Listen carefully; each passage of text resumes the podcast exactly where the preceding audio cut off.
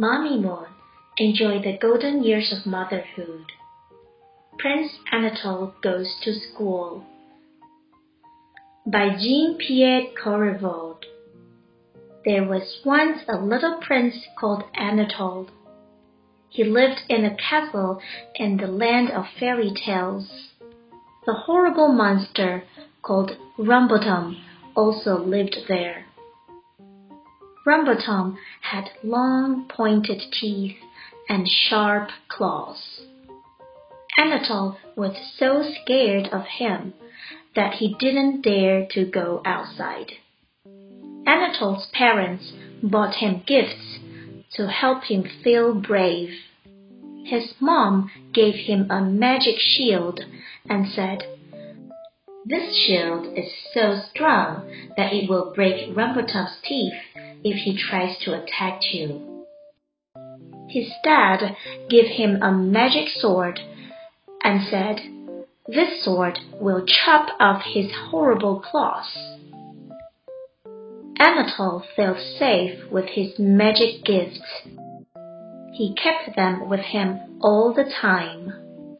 When he was eating, when he was washing, and even when he was sleeping, he didn't feel scared anymore.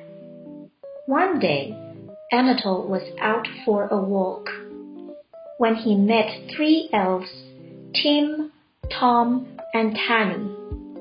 Where are you going? he asked them. We're going to school, replied the elves. They seemed very happy. Anatol was surprised. He had a teacher who came to the castle, but he was very boring. Anatol asked them, Can I come with you? Of course, said Tanny. Our teacher is a fairy. She's really nice. When Anatol arrived at the school, he saw lots of children in the playground.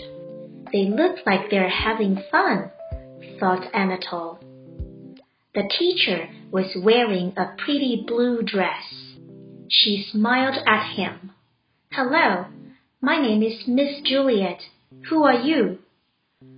I'm Anatol, and I would like to come to school.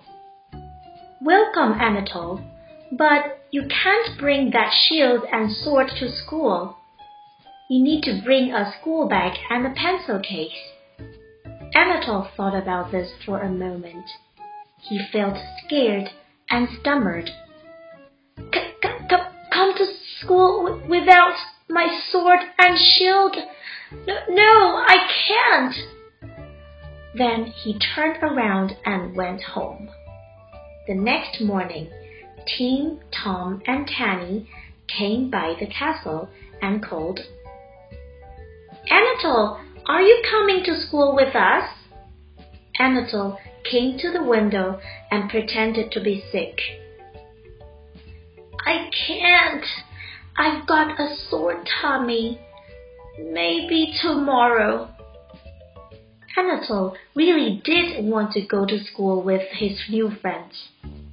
But he was too scared to go out without his magic shield and sword. Anatol's parents brought him gifts to help him feel brave. His mother gave him a school bag and his father gave him a big wooden ruler and pencil case full of colored pencils. Anatol left the castle and set off for school. He didn't take his shield or his sword. He felt so scared that he was trembling. What, what if I meet Rumbletum? He thought. Anatol spotted Tim, Tom, and Tanny and ran to catch up with them. But he wasn't the only one who had seen them. Rumbletum had noticed the school children and was hiding behind a bush, ready to attack.